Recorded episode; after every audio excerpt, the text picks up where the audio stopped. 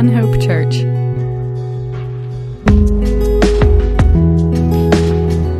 And um, I just want to thank you um, for your prayers uh, for while, while I was in the Middle East. Um, it was a blessed time. It was phenomenal um, in many ways. And, um, you know, as things are being recorded this morning, I'll, um, I'm not going to be super specific um, in details. Um, I hope y'all can understand that, but I will just say prayers are, prayers are needed, um, you know, for that part of the world. And if you could just imagine uh, with me for a minute um, a, a, an area not that large geographically, but with about a million and a half people and having about 120 known indigenous believers. That's tough. Um, that's tough to wrap one's mind around, um, one's heart around. Um, but at the same time, I found with that, even with that kind of specific number, an incredible amount of hope. Um, because if you think back to the, the book of Acts after the crucifixion and resurrection of Jesus, and they were in the upper room and they were praying, how many were there? About 120. About 120. And what happened? Well, world was turned upside down um, by a powerful move of God. And so we can pray for that same sort of thing. And the, the interesting part about that is, you know, that people are generally hungry and open and willing to talk.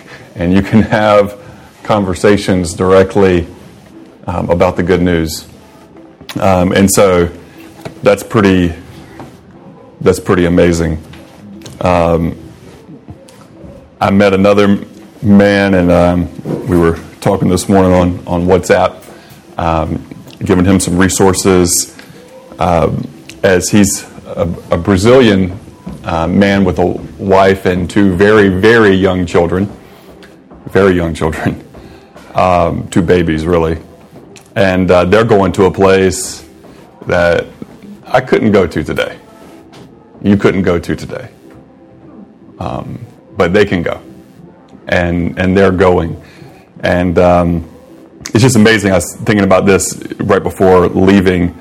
Um, my uncle was here from Brazil. He's been a missionary in Brazil for 50 years, and so now, I mean, 50 years ago, that wouldn't have been possible. You know, the Brazilian church would not have been sending anyone to the Middle East. Now, because of the seeds that were planted and the work that was done decades ago, the Brazilian church is large enough and strong enough to send people to the Middle East. That's encouraging. I mean, that's super encouraging. Um, so, just some really exciting stuff to think about in that regard. But we need to pray, you know, really for the mobilization of the church in Mexico and in Central America and South America that people can go to places that that we can't go to with greater freedom um, to speak openly about our Savior and King. And we need to pray and that they will go and to help them to do as such.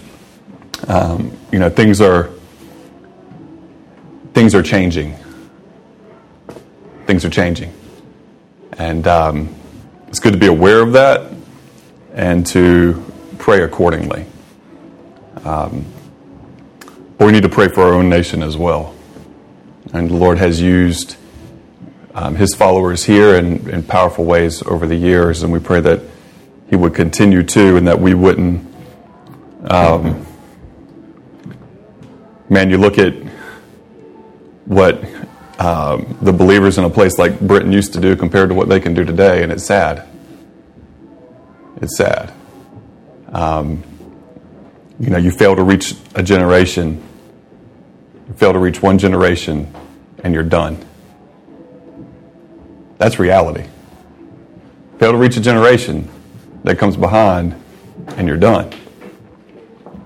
And so we have to be mindful of that. Um, this morning we'll continue in our study in the book of 1 Samuel, chapters 11 and 12. Thankful for Marcus picking up chapters 9 and 10 um, last week. And um, you remember, this is this book uh, is a time of transition. We're going to move um, from from basically being you have judges and um, ruling over the land to a king and it's different because um, you know the judges were raised up you know at a particular time to, to meet a need uh, but then the people are not satisfied because they feel a threat from Nahash, the king of the Ammonites, and so they demand a king. Um, in verse eight, I mean chapter eight, um, Saul is chosen to be king. In verse chapter nine, he's avoided, anointed to be king um, in chapter 10.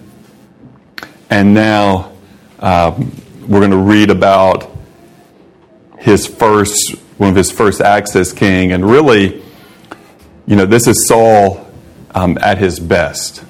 we see Saul at his best in chapter 11 um, of 1 Samuel. Um, now we know the whole story, so it's hard hard for us to see him in any other light than have gone in, than that he's gone over to the dark side. Right? That's that's kind of how we we view him. He had all the information. He had, you know, um, he should have been right with God his whole life, and we see him, you know, like go over to the dark side, and that. We, so we have a hard time seeing him pre um, his failure, um, you know, in chapter thirteen. So we'll try to look at him with a little bit of a clean slate this morning in chapter 11 um, as we look at that. But uh, let's go to the Lord in prayer and then we'll read. And as we said, Heavenly Father, we thank you. We thank you for this morning to be here to worship you. We do pray for those um, in our fellowship who are sick this morning, can't be here today. We pray for those who are traveling spring break. And Lord, we ask that you watch over them and protect them for all of our people, Lord, that each one here or um, not here will be united in spirit and in heart and mind before you this morning. To grow, um, to follow you all of our days, God, as our kids are singing upstairs, that we would follow you all of our days, that we will be faithful to you. And help us, we pray. In your name, Jesus. Amen. So in chapter 11, verse 1, it says, Now Nahash the Ammonite came up and besieged Jabesh Gilead. And all the men of Jabesh said to Nahash, Make a covenant with us, and we will serve you. But Nahash the Ammonite said to them, I will make it with you on this condition that I will gouge out the right eye of every one of you. Thus I will make it a reproach on all Israel. The elders of Jabesh said to him, Let us alone for seven days, that we may send messengers throughout the territory of Israel. Then, if there is no one to deliver us, we will come out to you. Then the messengers came to Gibeah of Saul and spoke these words in the hearing of the people. And all the people lifted up their voices and wept. Now that's an interesting, you know, four verses. I have a hard time not stopping there for a minute just to acknowledge what's going on here. You know, Nahash the Ammonite, he was the one the people were concerned about. They saw him growing in power and that he was um, a threat you know, to their um, to them as a nation. And so that's why they asked for a, a, king, and we'll talk about more more about that um, here a little bit later on. But then, you know, their their fear had some reason behind it. It's not like Nahash wasn't a threat. I mean, he was a threat, as we see here. He besieges Jabesh Gilead, and now the men of Jabesh. Now, the the thing about this situation is, you know, they, they don't have faith that God will deliver them. Not in some sort of supernatural way, um, as, you know, people of faith in, in their previous history have had, but they just say, you know, hey, we'll, we'll serve you. And then, you know, Nahash, the Ammonite, shows both his power and his wickedness. And he's like, yeah, we can make that deal. but I'm going to gouge out, for every one of you, I'm going to gouge out your right eye. Now, that's a pretty significant price to pay. It's one thing to be like in a tribute sort of servitude. You're going to have to pay these you know, taxes year by year as a portion of your crops and your livestock and everything is going to go to the Ammonites. And some may be even taken into slavery. But you know, it gets pretty personal. You say, okay, we're going to take out your right eye. I mean, think about that for a second. Like, hmm, I don't, you know, don't like that. I'll pay a tax. Are you going to take out my right eye? That's a different story. And so they say, now this is interesting. They say to Nahash, okay, we'll do that on this condition. Let us send out messengers. If anybody doesn't come and deliver us in seven days, we'll come out and you can do with us as you see fit. Now, Nahash, I think this is one of those situations where he's kind of like, well, I think he thinks he's more powerful. So even if somebody does come, it's not going to make a difference. He's still going to win and may as well defeat all of Israel at one point than having to piecemeal it, battle by battle. Just go ahead and win. Um, so that could be in his thought process. The other thought process could be, hey, if nobody comes for him, then I don't lose any men. You know, if I go and attack the city, I'm going to lose at least some men. Um, but this way, I don't have to lose anyone. And so he agrees to that deal. Now, you can imagine the people are disheartened to hear this. And verse 5 it says, Now behold, Saul was coming from the field behind the oxen. And he said, What is the matter with the people that they weep? So they related to him the words of the men of Jabesh. Then the Spirit of God came upon Saul mightily when he heard these words, and he became very angry. And he took a yoke of oxen and cut them in pieces and sent them throughout the territory of Israel by the hand of messengers, saying, Whoever does not come out after Saul and after Samuel, so shall it be done to his oxen. Then the dread of the Lord fell on the people, and they came out as one man.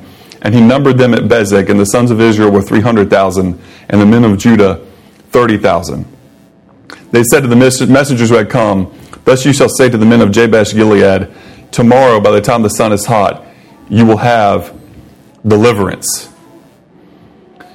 So let's stop there for a moment. So Saul hears this and he becomes angry. And what's interesting is it says the Spirit of God came upon him and then he became angry. We need to understand, you know, anger is, a, is a, an emotion that is not always wrong. There are times where it is right to be angry, right to be angry at evil, at injustice, at wickedness in our world. When people are being destroyed, there's a time and a place to be angry at that. We shouldn't just be like, oh, well, I'm, I'm cool, I'm, I'm calm, and you know, you know, it's, it's no big deal. People are being slaughtered or people are going to be slaughtered. No, no. You can have some anger. Now, that anger has to be within bounds. Here, that anger is in the bounds that the Spirit of God came upon Saul mightily, and he was very angry. He's angry because these people are going to be destroyed.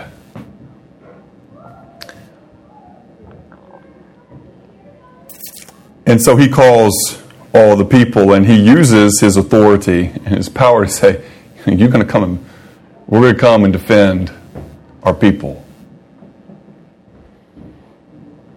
Now, another thing we need to note about this, he says the Spirit of God came upon Saul mightily, and this we see, you know, numerous times in the Old Testament, the, the Spirit of God coming upon someone. Now, what we don't see really much in the Old Testament is a permanent indwelling of the Holy Spirit. We don't have that until you get to the new covenant, where you're, you know, when you believe, you're sealed, as Corinthians tells us, you're sealed with the Holy Spirit. It's a promise. Like, and, and, you know, Father, Son, and Holy Spirit come and make their home in you as a tabernacle or as a temple. Your body is a temple of the living God. Don't have that in the Old Testament. Come upon you. In the Old Testament, dwell within you in the new, well, let's just say it this way, in the old covenant, come upon you. That's a, that's a possibility. In the new covenant, dwell within you as a promise. There's a significant difference. It's one of the reasons why the new is better than the old. We don't have to apologize about saying that. The scripture says that Jesus is the mediator of a better covenant. Book of Hebrews. Jesus is a mediator of a better covenant. It has it's a better covenant and has better benefits for those who are in it. If the old was just as good, there wouldn't have been any reason for the new.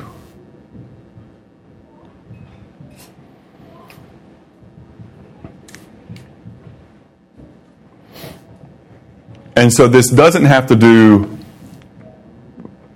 in the sense of like salvation, like we think about salvation and being saved from the penalty of sin. Okay, this, this indwelling of the Holy Spirit that we receive. This has to do with coming upon the Spirit coming upon Saul to use him for a specific purpose for God's glory and for the good of the people. Okay? So there's some significant differences here.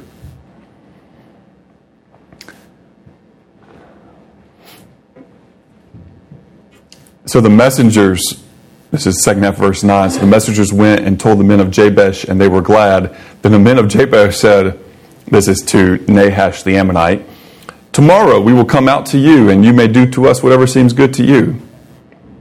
The next morning, Saul put the people in three companies, and they came into the midst of the camp at the morning watch and struck down the Ammonites until the heat of the day. Those who survived were scattered, so that no two of them were left together. Then the people said to Samuel, Who is he that said, Shall Saul reign over us? Bring the men that we may put them to death. But Saul said, Not a man shall be put to death this day, for today the Lord has accomplished deliverance in Israel. Then Samuel said to the people, Come and let us go to Gilgal and renew the kingdom there. So all the people went to Gilgal, and they made Saul king before the Lord in Gilgal. There they also offered sacrifice of peace offerings before the Lord, and there Saul and all the men of Israel rejoiced greatly. Again, this is Saul at his best. He has the power of the Holy Spirit, the Spirit of God. He, move, he, he does what is needed. and the Lord accomplishes a great deliverance through him. And then, you know, when the passages that Marcus had last week, you know, we, we saw that um, there, were, there were certain people who said, Shall Saul reign over us? And they didn't think he was fit to be their king. And so this was an opportunity to take revenge on them. And so that people had come to Samuel and they want Samuel to be the one as judge to say, You're right. These men deserve to be judged. You know, kill them. But Saul intervenes before Samuel even gives ruling and says no, because you know it's on his behalf, right, that the people are doing. He says, No, none of man shall be put to death this day. For today the Lord has accomplished deliverance in Israel. By all accounts, he, he did well in these few days. He did very well. He did very well. And so um, that's, a, that's a powerful scene, and it's really, really unfortunate um, what happens here uh, in comparison to what happens in the second half of chapter 13. But let's move on to chapter 12. And it says this Then Samuel said to all Israel, Behold, I have listened to your voice and all that you said to me, and I have appointed a king over you. Now here is the king walking before you, but I am old and gray, and behold, my sons are with you, and I've walked before you from my youth even to this day. Here I am. Bear witness against me before the Lord and his anointed. Whose ox have I taken? Or whose donkey have I taken? Or whom have I defrauded? Whom have I oppressed? Or from whose hand have I taken a bribe to blind my eyes with? I will restore it to you. They said to you have not defrauded us or oppressed us or taken anything from any man's hand. And then he said to them, The Lord is witness against you, and his anointed is witness this day that you have found nothing in my hand. And they said, He is witness. And this is really, really important because Samuel's getting to the end of his life and he wants to make sure that it's recognized that he did not have fail, um, you know, in the same way that Eli's sons had, or even, you know, from what we had seen earlier, um, at least to, maybe to a lesser degree, but like his own sons had. He wants it to be known that his work before the Lord was, was pure. It was just. It was upright. That's not wrong. It's not wrong to want to have that testimony and to have it recognized that, hey, I did what I was supposed to do among you. We see the same thing um, in the Apostle Paul um, when he's toward, you know, he's going to go to Rome, he's going to be in prison. He's speaking to the elders of the church of Ephesus, and he says, you know, I have not failed to declare the whole counsel of God to you. He wants it to be known hey, I've done everything that I could do. I did it in an honorable way before God and before people. Before God and before humanity, I have done what is right. How many will be able to say that at the end of their days? I mean, that's, that's a noble desire that people could tell the truth at your funeral and say, he or she was faithful to do what the Lord had called them to do, whatever that is. Whether the opportunities were many or few, whether you know, the, the, the, the, what you were given was much or was little, that you were faithful with the Lord, with what the Lord had entrusted in your hands, and for the, that to be truthful and for people not to be blowing smoke at your funeral. If it was, if it was etched into your gravestone, your name was faithful. Whatever your name is, insert it there in the blank, was faithful to the Lord and the Lord's people. Wow. That it would be true and not the revisionist history that is often said and written.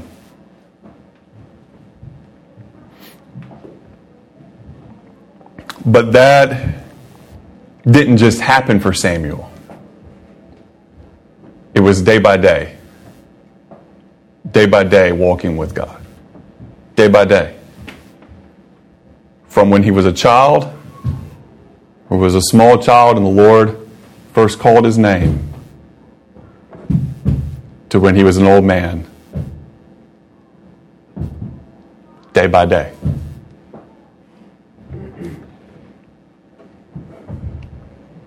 As again, as we heard those kids singing this morning, and I will follow you all of my days. That's a call to day by day. Day by day. It's not a sprint, it's a marathon, day by day. Day by day.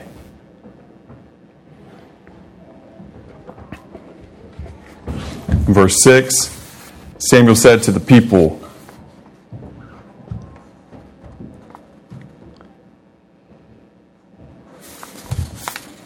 Sorry, hold one second. I'll mess this thing up. Sorry, that was verse 12, not chapter 12. so, earlier. All right, chapter 12. Let's see. All right. Verse 12 of the same timeout. We're in chapter, chapter 12, verse 6, verse 6. A little bit later on in my notes, I have chapter 12 where it was verse 12, not chapter 12. And so I have, I have confused myself. Okay, but now I'm not confused anymore. And there's a little bit of jet lag still going on. I'm tell you, brutal. Okay, verse 6. Then Samuel said to the people, It is the Lord who appointed Moses and Aaron and who brought your fathers up from the land of Egypt. So now take your stand that I may plead with you before the Lord concerning all the righteous acts of the Lord which he did for you and your fathers When Jacob went into Egypt and your fathers cried out to the Lord, then the Lord sent Moses and Aaron, who brought your fathers out of Egypt and settled them in this place. But they forgot the Lord your God, their God. So he sold them into the hand of Sisera, the captain of the army of Hazor, and into the hand of the Philistines, and into the hand of the king of Moab, and they fought against them. They cried out to the Lord and said, We have sinned because we have forsaken the Lord and have served the Baals and the Ashtoreth. But now deliver us from the hands of our enemies, and we will serve you. Then the Lord sent Jerubbaal and Barak and Jephthah and Samuel and delivered you from the hands of your enemies all around, so that you lived in security. Okay, so Samuel takes them on a little reminder in a very few verses, a reminder through history. Remember your father Jacob going to Egypt. Remember the oppression there. Remember Moses and Aaron bringing them out. Remember this, these people fighting against you and these people fighting against you. But he wants to remind them that they were fought against because they had forgotten God. And it's really interesting when you look at Israel's history in the Old Testament we see that God's primary concern is their relationship with Him. That's more important to Him than their physical safety or their abundance of crops or their, you know, what, their, what they view as their, um, you know, social, emotional well being. That God is most concerned about their spiritual connection to Him. And so when they go off track, is when the other nations are allowed to do what they naturally want to do. Where God removes his restraining hand. And those others are able to fight, and not just to fight, but to, to win to a certain degree. Not to win utterly. God didn't allow that. But to win And then the people would cry out, We have sinned because we have forsaken, the Lord and have served the Baals and the Ashtoreth. And then God would deliver them, deliver them through Gideon, through Barak, through Jephthah, through Samuel. You know, he puts himself there at the end of the story, like he was one, you know, bringing them up to the present time, that he was the one that the Lord used. And then in verse 12, he says, But when you saw that Nahash, the king of the sons of Ammon, came against you, you said to me, No, but a king shall reign over us. Although the Lord your God was your king. Now, therefore, here is the king whom you have chosen, whom you have asked for, and behold, the Lord has set a king over you if you will fear the Lord and serve him and listen to his voice and not rebel against the command of the Lord, then both you and also the king who reigns over you will follow the Lord your God. If you will not listen to the voice of the Lord, but rebel against the command of the Lord, then the hand of the Lord will be against you as it was against your fathers. Even now, take your stand and see this great thing which the Lord will do before your eyes. Is it not the wheat harvest today? I will call to the Lord that he may send thunder and rain. Then you will know that you that and see that your wickedness is great, which you have done in the sight of the Lord by asking for yourselves a king. So Samuel called to the Lord, and the Lord sent thunder and rain that day, and all the people greatly feared the Lord and Samuel. So the history is that God had taken care of them, but they still were not satisfied. And so they forsake God. Then they deal with the consequences of having forsaken God. Then they'd cry out to God for help, and then God, in His grace and mercy, would help them. And then they'd kind of repeat the pattern. Now, before we um, judge them too harshly, we should probably look at our own hearts and lives and days in the past. Hopefully, it's not quite like this, or not quite so frequently like this, but I'm pretty certain you know, that um, not all of us are proud of every day that we have lived, you know, with the Lord. that there's some days we wish that did not exist. So, again, before we judge them too harshly, we have to look at our own hearts, our own history. Now, really, the key thing that I want us to gather or to gain from this, and it just really, just really struck me in this chapter, is the, to answer the question why did the people so badly want a king? And I believe the answer to that is a false sense of fear created a desire for a false sense of security. A false sense of fear created a desire for a false sense of security.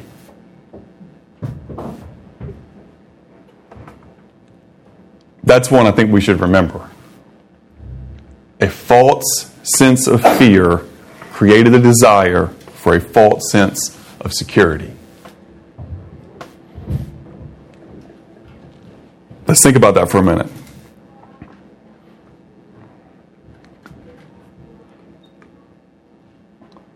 Because the flesh, our flesh, sees through the eyes of the flesh about the things of the flesh and cannot see or think in the ways of the Spirit. And so the flesh saw Nahash, the king of the Ammonites, and his army and said, I should be afraid because they can hurt me. I should be afraid because they can hurt us. I, I should be afraid because they could conquer us. But if they had stepped back and in the spirit gone to God, they would have realized that Nahash and the Ammonites, that that army was nothing in comparison to the power of God. That in fellowship with God, they had nothing to fear from Nahash and the army of the Ammonites. They had a false sense of fear. They had a false sense of fear because historically, if they had looked back, well, God rescued us from the hand of the Philistines, remember? Remember when we weren't right with God and we lost, and then we repented, and then Samuel, you know, with Samuel, we won a great victory? God gave us victory. Remember in a history when God delivered us from the Egyptians that were, when we had no military? We had no weapons, and God destroyed the Egyptian army before us. Remember when we walked, marched around the city of Jericho and without a weapon being used, the walls of the city that were really thick crumbled into nothing before us?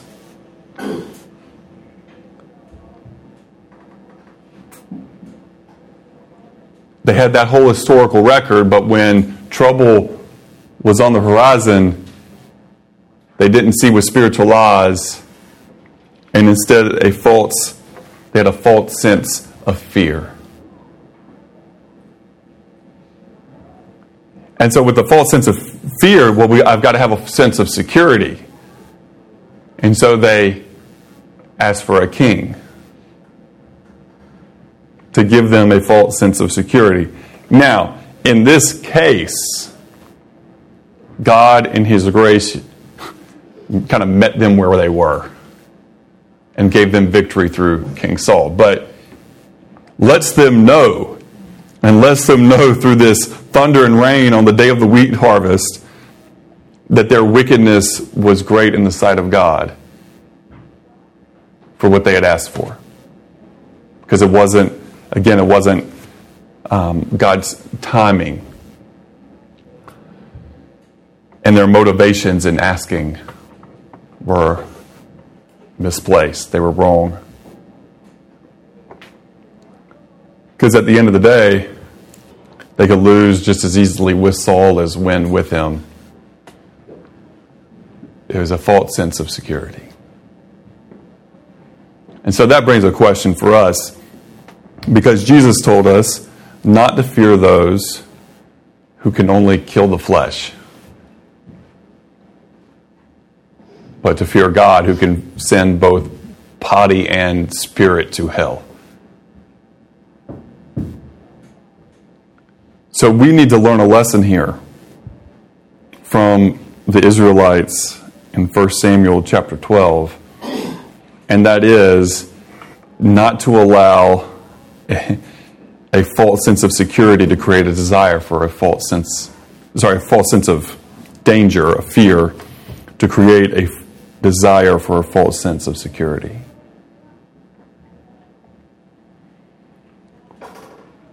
We have to be careful that our trust and that our hope is in God and in not in plans of our own devising. Now, I want to be careful here because some people will take this to like, well, I didn't have a plan for anything in life, and it didn't go like it didn't go very well. But you know, I mean, I was supposed to trust God, right? Well, okay, time out you know, like we're supposed to trust, to seek the plans of God and to trust those and prepare ourselves to follow those. Okay, it's not that you just sit there on the couch all day and do nothing and go, whoops. You know, that's not what we're talking about here.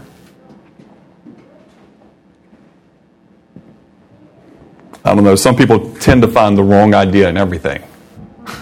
you know, it's like they're it's like a magnet or something. You know, they're just drawn to the extreme wrong idea of a, of a good truth. But what I'm talking about here is not making our own plans. You see, if they had sought God and His way, there still would have been a plan to defeat the Ammonites. They, they, they may have very well still needed to go into battle. Sometimes they did, sometimes they didn't. But they needed to seek the Lord and say, God, what do you want us to do here? What is pleasing to you? That's where they failed. They failed because when they were first afraid, they didn't say, Lord, we're afraid, but based on the historical record, our fears are probably irrational. Help us not to be afraid and show us your power and your ways. If we could have the I don't know, the intellectual fortitude, sometimes when we're afraid, to go to God and say, Lord, I'm afraid. But based on the historical record of the scriptures and of my own life, that's probably pretty irrational right now. It's probably pretty irrational. So I'm going to need some help. It's like the man who prays, Lord, I believe, but help my unbelief. Like, ask the Lord to meet you where you are, but also ask Him to change where you are in your heart and mind. For God has not given us a spirit of fear, but of power and of love and of sound mind.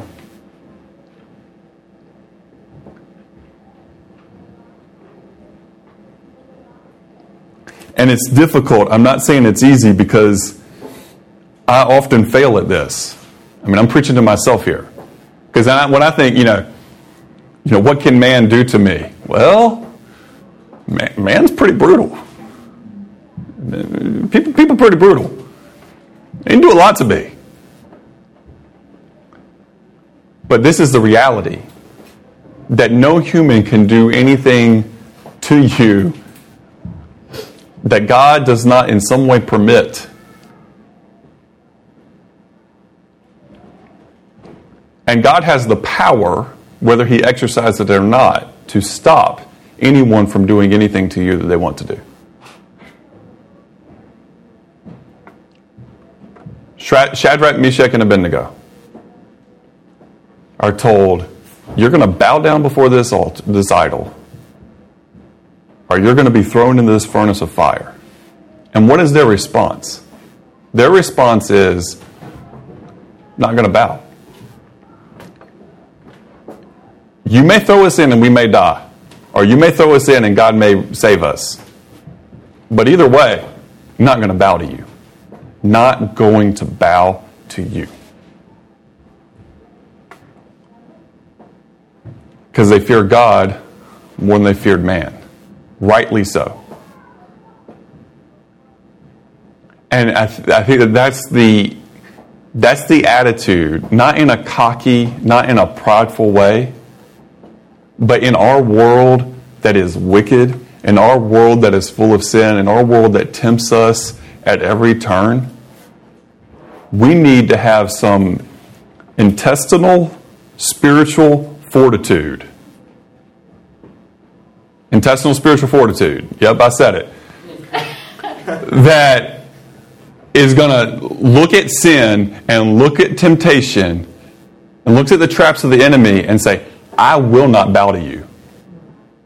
I will not bow to you. You may do X, Y, or Z to me, but I will not bow to you. And to be strong in that. I will not bow. I will not bow. The only one I will bow to is Jesus Christ, the King of Kings and Lord of Lords. Period. I will not bow to you. We need to say that to our own flesh. When our spirit knows what is right, and when our flesh wants to do what is wrong, I will not bow to you. When temptation for lust and pride and greed and all the other else comes, I will not bow to you. I will not. I will not bow to you. We need to have a holy defiance that is full of love and truth and kindness, but a holy defiance against evil, first in our own hearts. That's where it has to start. First in our own hearts, and then in our world. I will not participate. And the reality is that we would expect no less from our very own children, from the little kids in this church. If they are at school and somebody is made, being made fun of and they're encouraged to participate in that, what do we expect? We expect them to look at those other kids and say, I will not bow to you. You are wrong. And if you want to pick on this kid, you can pick on me. You are wrong. I will not bow to you. We want them to have a holy defiance. We expect them to, and you know what? Here's the reality of it. We're incredibly disappointed if they don't.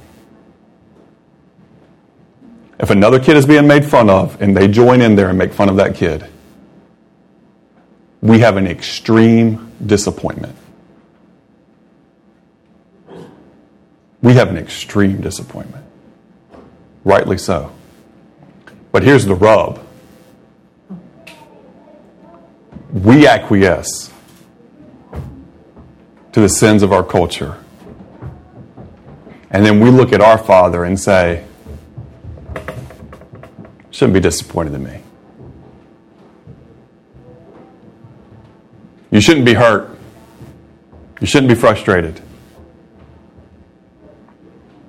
I mean, what do you expect from me? And we'll make every excuse in the book that we would not take from our own children.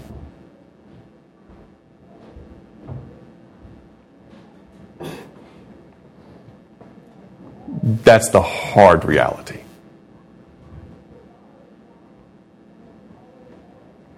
I was convicted about that the other day. I said, You know, Lord,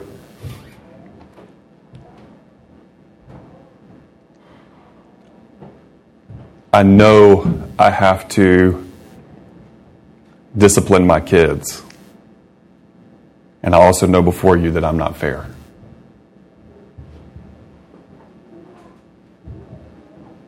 That I'm not fair.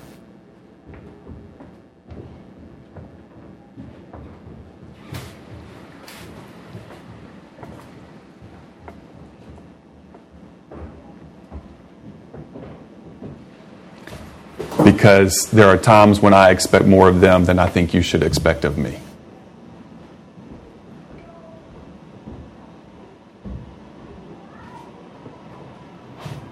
Then all the people said to Samuel in verse 19, Pray for your servants to the Lord your God, so that we may not die. For we have added to all our sins this evil by asking for ourselves a king. And Samuel said to the people, Do not fear. You have committed all this evil, yet do not turn aside after following the Lord but serve the Lord with all your heart. You must not turn aside For then you would go after the futile things that cannot profit or deliver, because they are futile. Do we get that this morning, folks? Everything in this world that we would chase ever, uh, after, all the false securities of this world, they are futile. They are futile. For the Lord will not abandon his people on account of his great name. You know why you have security in God? Because God's name is on the line. His name is on it.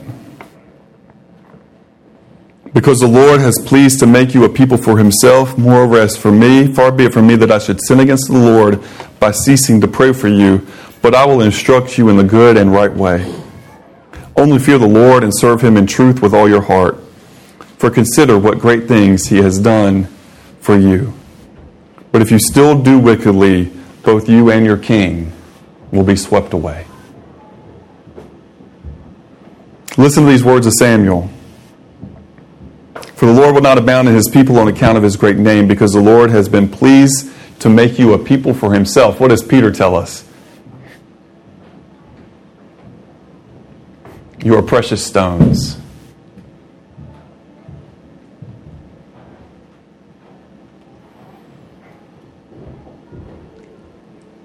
Moreover, as for me, far be it from me that I should sin against the Lord by ceasing to pray for you. Wow. Somebody says, you know, it would be a sin for him not to pray and not to pray for the people. Thank you for your prayers. Thank you for your prayers. I know the prayers of many people helped me so much these last couple of weeks. That anything good accomplished, the root of it, at the heart of it, was the prayer of the Lord's people. Thank you for your prayers, and we need to pray for one another because, you know, here Samuel had that special role of priest. Who's a priest? Before God, according to the scriptures. Priesthood of all believers. That's not just a theology, it's supposed to be a practical reality. See, that's why any of us this morning can go take that bread and that cup, and any of us can pray to our Father and praise the name of Jesus. Because of what Jesus did for us at the cross, we all have the responsibility that Samuel had. Hello. We all have the responsibility that Samuel had. See, now the problem, the problem with that is a lot of times when everybody do everything for ourselves, well, we're supposed to do everything for God and for each other. Well, I want somebody else to do that for me. Nope, it's not how it works. See, in this new economy, everybody does it for God and for everybody else. Everybody is to have a hand to the plow. Everybody's got a hand to the plow. Everybody. You know, our faith is not, it, it, just doesn't work. It just does not work with a desire to be lazy. It just doesn't work. Just doesn't work. Fear the Lord and serve him in truth with all your heart. For consider what great things he has done for you.